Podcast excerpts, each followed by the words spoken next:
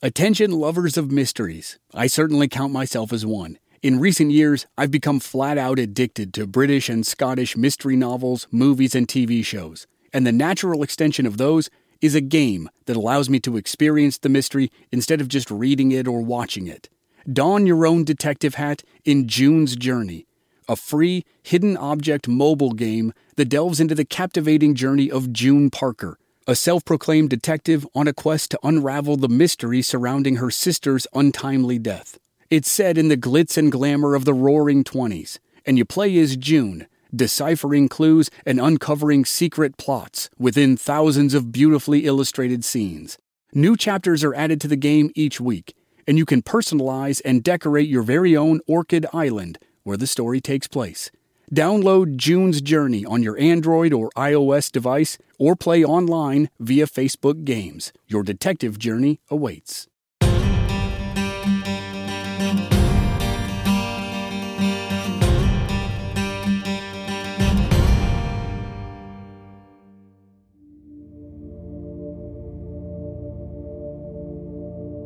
Girard was originally what might be compared to a cesspool here, in consequence of the lawless condition of the country, was collected a conglomerated mixture of gamblers, blacklegs, murderers, thieves, and drunkards, all of whom, mingled together, indiscriminately produced a moral odor offensive to the idea of good morals.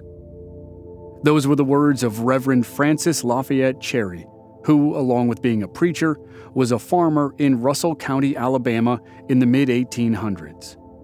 Russell County was in the east central part of the state on the Chattahoochee River, across from the mill town of Columbus, Georgia. Girard was the county seat, and many of the residents on both sides of the river shared the Reverend's sentiments. The town was so debauched and so immoral that it had earned a biblical nickname Sodom. But no one could ever point to the time when the moral fall of the town took place.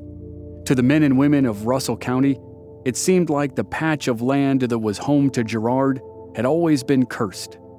It was as if something vile had mixed with the dirt and red clay to spoil anything people tried to build there.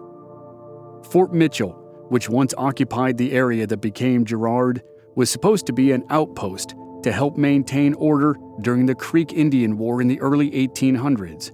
But that ground attracted violence of all kinds, not just acts of war. Loathsome men robbed and pillaged Native Americans and each other. If a dispute in Columbus, Georgia escalated to violence, the combatants took it across the Chattahoochee River to Girard to settle it. The town had already become a haven of liquor and gambling and prostitution by the time the United States began the Civil War. When Union and Confederate troops clashed in Girard near the end of the war, the town burned. But the burning didn't cleanse the soil to prepare for a new type of rebirth. Girard quickly rebuilt itself in its old image and returned to its old ways, and it only grew in lawlessness and reputation as the new century began. The First World War couldn't slow down Girard. In fact, it inadvertently added fuel to the fire. When a new army base was created outside Columbus, Georgia, thousands of young men poured into the area. When those young men wanted entertainment, they poured across the river and into Girard. The 18th Amendment to the U.S. Constitution, which outlawed alcohol throughout the nation, didn't even pause activities in Girard, nor could changing its name.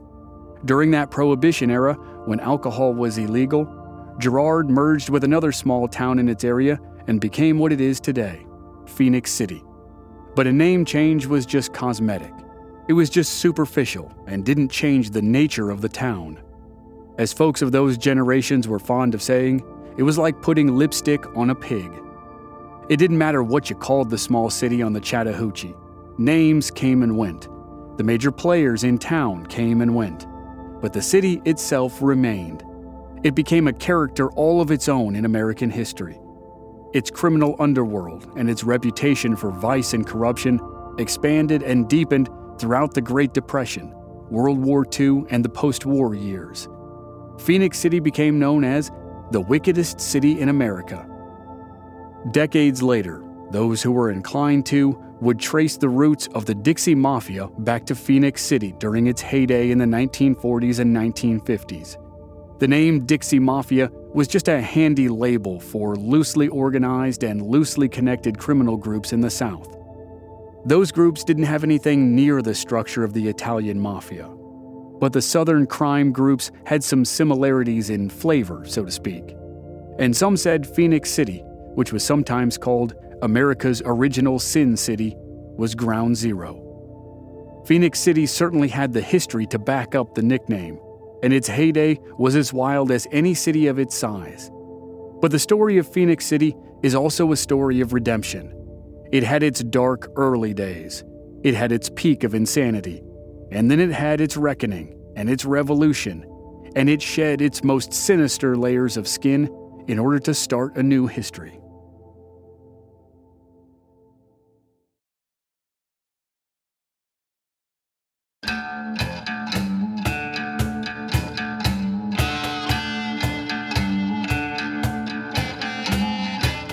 From Black Barrel Media, this is Infamous America.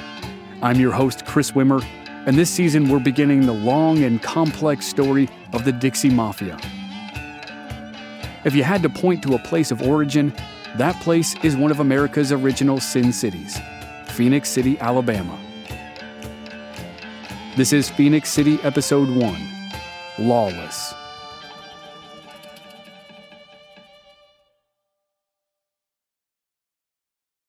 Long before the height of the city's criminal machine in the years after World War II, and long before the boom in vice that came with the opening of Fort Benning during World War I, lawlessness in east central Alabama was rampant. The Chattahoochee River forms half the border between Alabama and Georgia. On the Georgia side of the river, about halfway down that border section, there's a high bluff on which the thriving mill town of Columbus was founded in 1828. On the Alabama side, in the early 1800s, there were the nations of the Muskogee Indians, also known as the Creek. The Creek would probably argue that the greatest crime in the history of the area that would become Phenix City, Alabama, was the theft of their homeland. Following a civil war between factions of Creek nations, where the U.S. government, as well as French, British, and Spanish colonial governments, took sides with their eyes on future land grabs, the Creek ceded the vast majority of their ancestral land to America. In the Treaty of Fort Jackson, the U.S. government gained nearly 20 million acres of land, much of which would become the state of Alabama in 1819. Over the next 15 years or so, America would add millions more acres and forcibly marched the tribes of the Southeast to present day Oklahoma in an event that was known as the Trail of Tears. But that's another story for another time. During what is now known as the Creek War, Fort Mitchell was established by the U.S. government just a few miles from what would become Phenix City. In theory, the outpost was designed to protect settlers in the region while the Creek War raged. In reality, Fort Mitchell was a lawless place. Settlers formed raiding parties to attack Creek settlements, and the Creek formed raiding parties to respond in kind. Even after the area became part of the new state of Alabama, Fort Mitchell remained an unincorporated part of the territory for decades. It had no sheriff or judge, and was under the jurisdiction of what people called frontier justice. A common practice in the first half of the 1800s was to try to get some sort of justice through a duel, but the tradition was already fading by the time Alabama was created.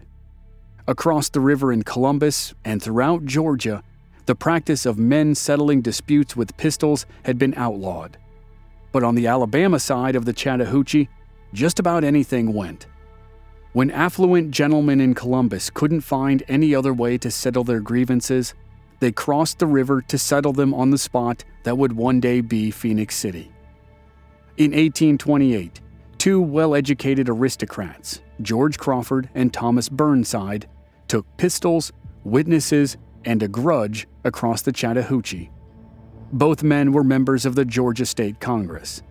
When Crawford and his family were anonymously disparaged in the newspapers, Crawford demanded to know who wrote the article that he claimed was full of lies. Crawford's friend, Thomas Burnside, defended the publisher's right to protect the source of the information.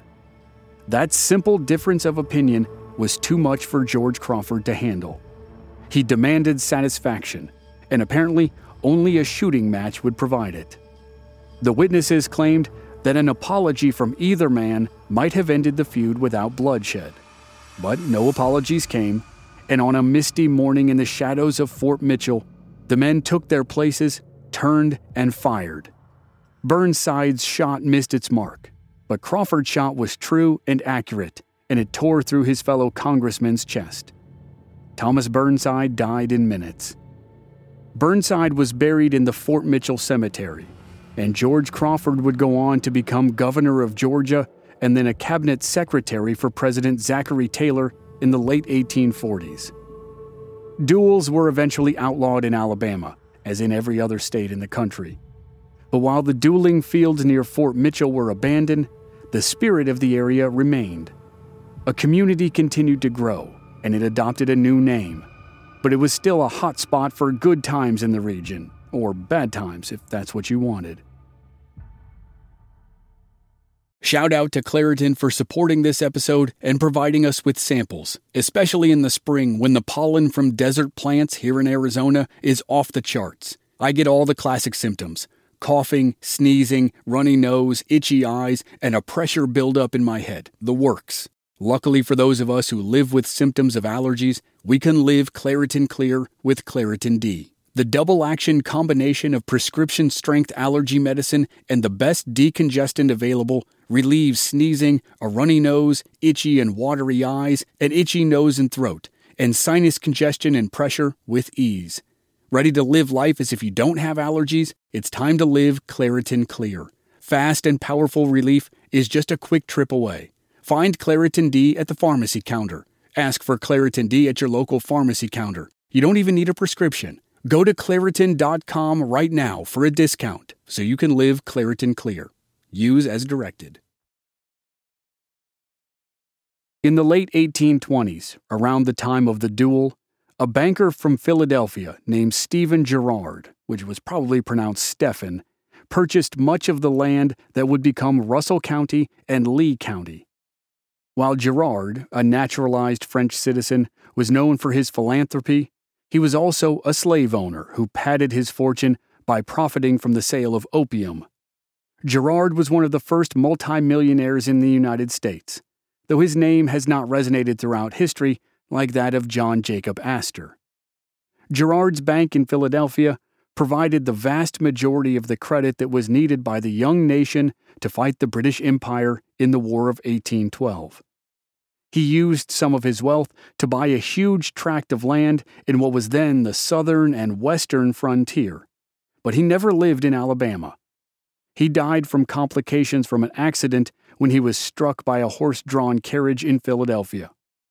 But when Russell County, Alabama was established in 1832, the town that became the county seat was named in his honor.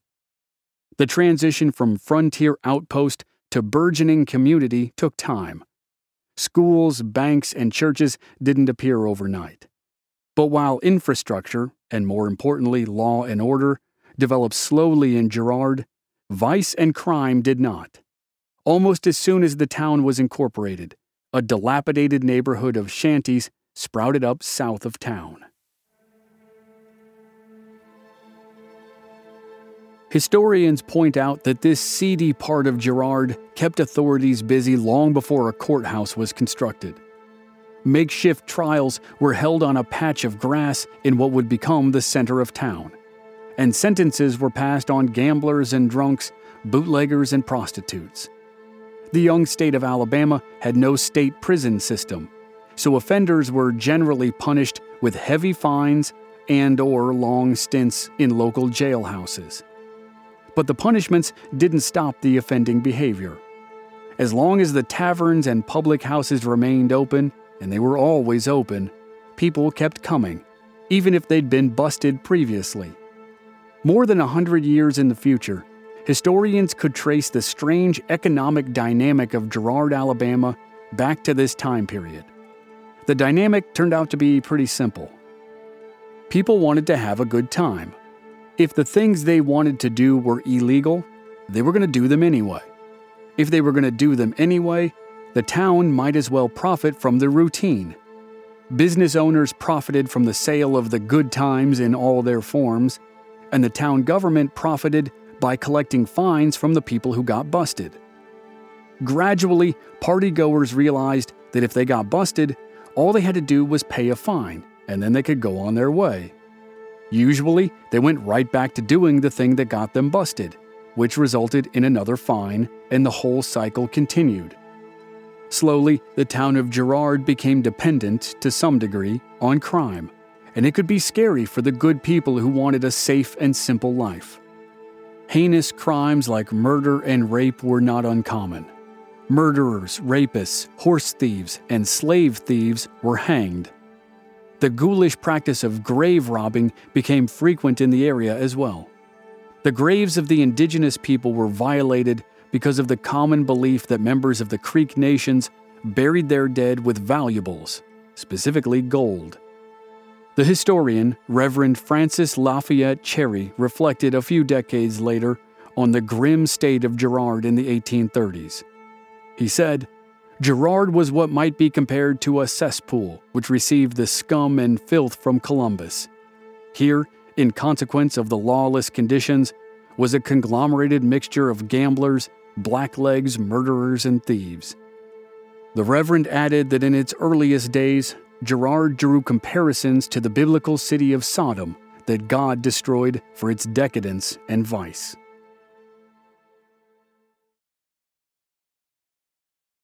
In the early 1860s, the secession of 11 states, including Alabama and Georgia, that opposed the abolition of slavery thrust the U.S. into turmoil. For most of the Civil War, Alabama and Georgia were spared the destructive battles that raged in Virginia, Tennessee, Kentucky, and the states along the Mississippi River. But in late 1864, the war came to Georgia. Union General William Tecumseh Sherman led an army that ravaged the northern half of the state. Sherman's near mythical March to the Sea cut a diagonal line across the middle of the state. Columbus, Georgia, on the Chattahoochee River, was outside of Sherman's path and thus spared his wrath. But the war finally arrived in Columbus when it was essentially over.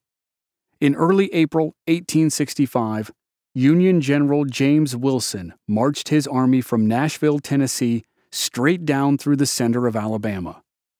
It was the first real fighting in the state, and when Wilson reached Montgomery, he turned east and headed straight toward Girard and Columbus. Wilson didn't care about Girard. In the brutal terms of war, there was nothing to care about in Girard. But he did care about Columbus, directly across the Chattahoochee River.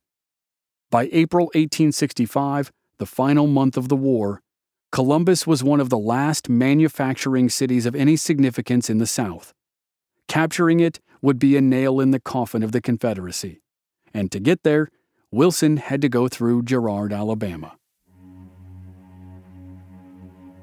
On April 9, 1865, Confederate Commander Robert E. Lee surrendered the Army of Northern Virginia to Union Commander Ulysses S. Grant. The surrender didn't end the war right then and there, but it signaled that the end was very near. General Wilson attacked Girard and Columbus one week later, on Easter Sunday, April 16, 1865.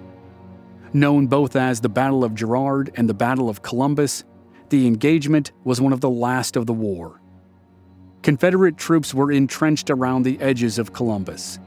They fought Union troops to a standstill through the afternoon, but Union troops launched a nighttime raid that broke the Confederate lines.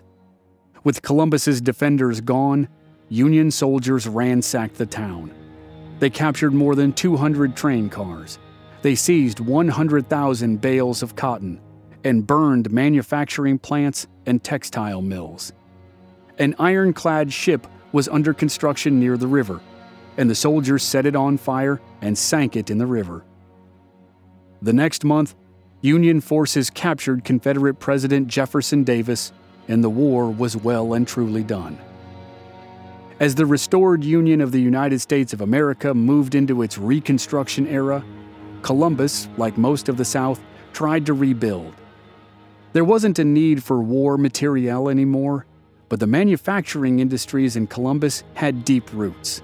Many rebuilt and reshaped themselves for the new era. Across the river in Girard, the town rebuilt itself as well, but it went right back to the way it had been before the war. Over the next 25 years after the Civil War, Girard's population grew very slowly. It went from roughly 3,900 people in 1870 to just 5,500 people in 1890. By comparison, the population of Columbus, Georgia jumped from 7,000 to 17,000 in that same period. As the 19th century moved into the 20th century, a trolley system served Columbus and its growing suburbs. There was no trolley system in Girard, but it continued to chug along, growing ever so slowly but surely. As America hurtled toward the era of decadence that was known as the Roaring Twenties, Americans fought new wars. In the late 1800s and early 1900s, giant industrial companies expanded to become massive international conglomerates. The men who owned and ran them became wealthy beyond even today's billionaires. Their factories, mines, mills, and oil fields employed millions. And in the 19 teens, labor wars raged across America as workers fought for better wages and working conditions. Simultaneously, temperance groups fought a war against alcohol. They wanted to stop the production, sale, and consumption of beer, wine, and liquor. In Alabama, they did their work well. But they soon discovered that people were going to drink anyway. And bootleggers were going to get rich by making the drinks that people were going to drink anyway and lawmen and city officials were going to get rich by protecting the people who made the drinks. Before dawn on the morning of May 17, 1916, 40 Alabama tax revenue agents stepped off the train in Girard. The men fanned out and made their way to every known distillery of illegal whiskey and every storefront that had a bootleg brewery for watermelon beer. The agents met little resistance as they began wheeling out barrels of illegal alcohol and smashing them with axes. They spilled so much liquor into the street that by mid morning, a crowd of nearly a thousand people gathered to watch the Whiskey River flow to the banks of the Chattahoochee. Under pressure from pious teetotaling groups like the Anti Saloon League and the American Temperance Society, the state of Alabama had banned the production, sale, transportation, and consumption of all alcohol in 1914, nearly five years before the 18th Amendment to the U.S. Constitution banned it across the entire country. Girard ignored those laws.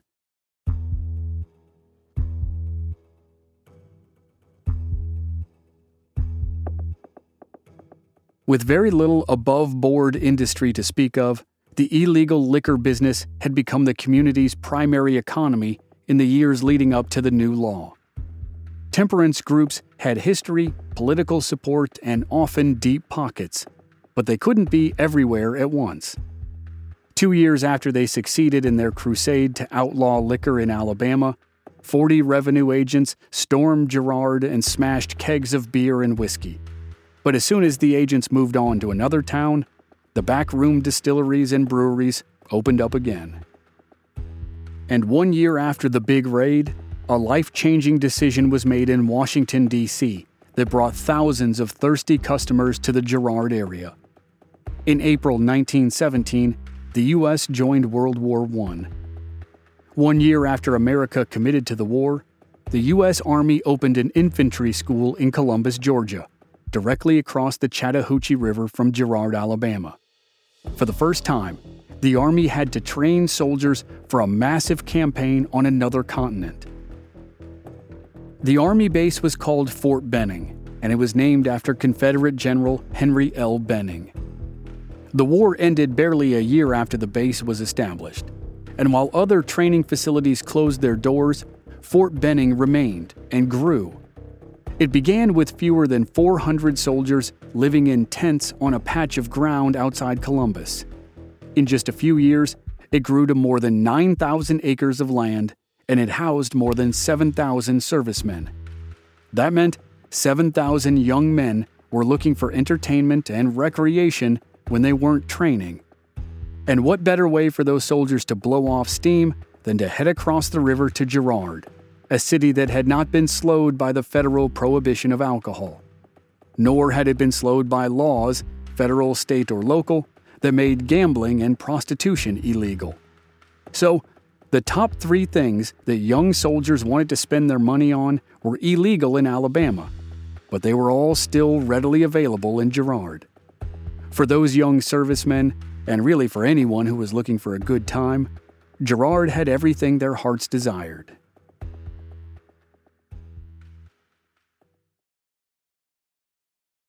While Girard's reputation grew locally, it was still just a tiny town in an out of the way part of a largely rural state.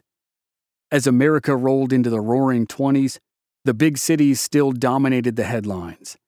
In Chicago, Al Capone was at the height of his power.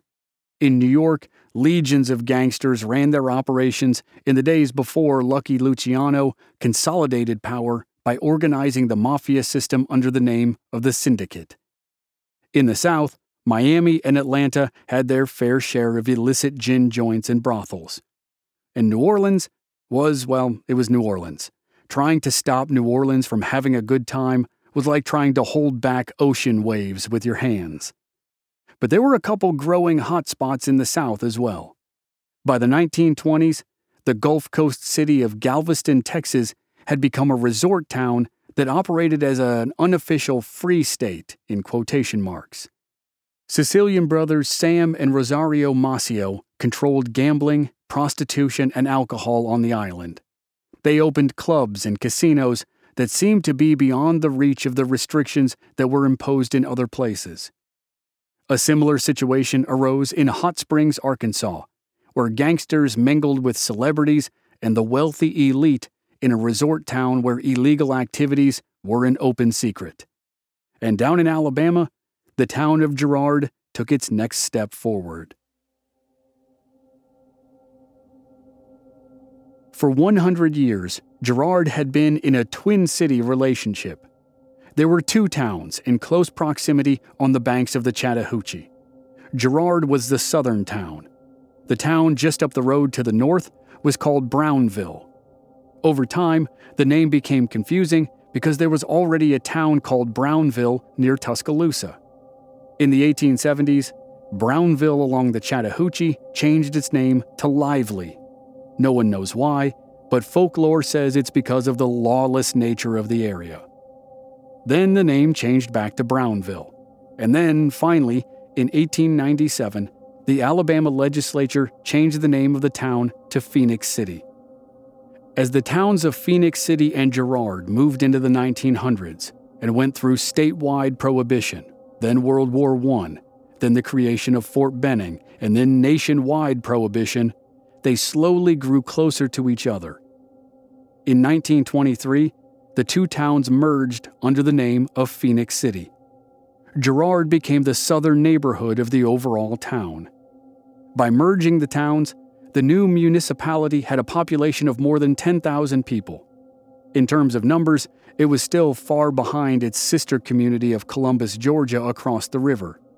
But Phenix City was still the preferred place for entertainment.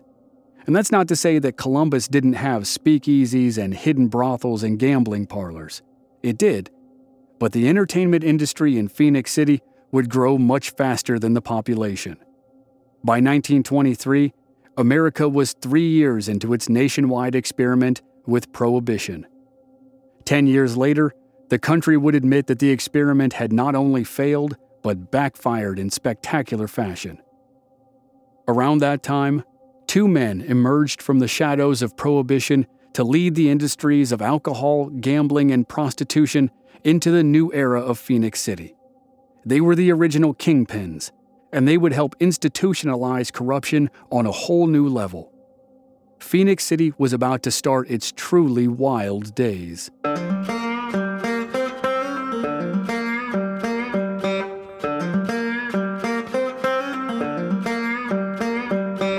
Next time on Infamous America, Phenix City fends off prohibition and produces its first organized crime syndicate with two godfathers at the top. The rise of a popular gambling scheme leads to a tragedy, but it will take more than a single incident to change the ways of Phenix City. That's next time on Infamous America.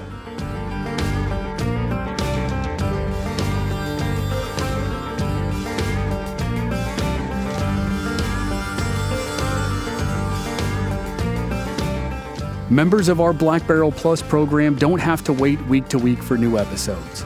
They receive the entire season to binge all at once with no commercials, and they also receive exclusive bonus episodes. Sign up now through the link in the show notes or on our website, blackbarrelmedia.com. Memberships begin at just $5 per month. This series was researched and written by Jamie Lyko. Original music by Rob Valier. I'm your host and producer, Chris Wimmer. Find us at our website, blackbarrelmedia.com, or on our social media channels. We're Black Barrel Media on Facebook and Instagram, and B Barrel Media on Twitter. And you can stream all our episodes on YouTube. Just search for Infamous America Podcast. Thanks for listening.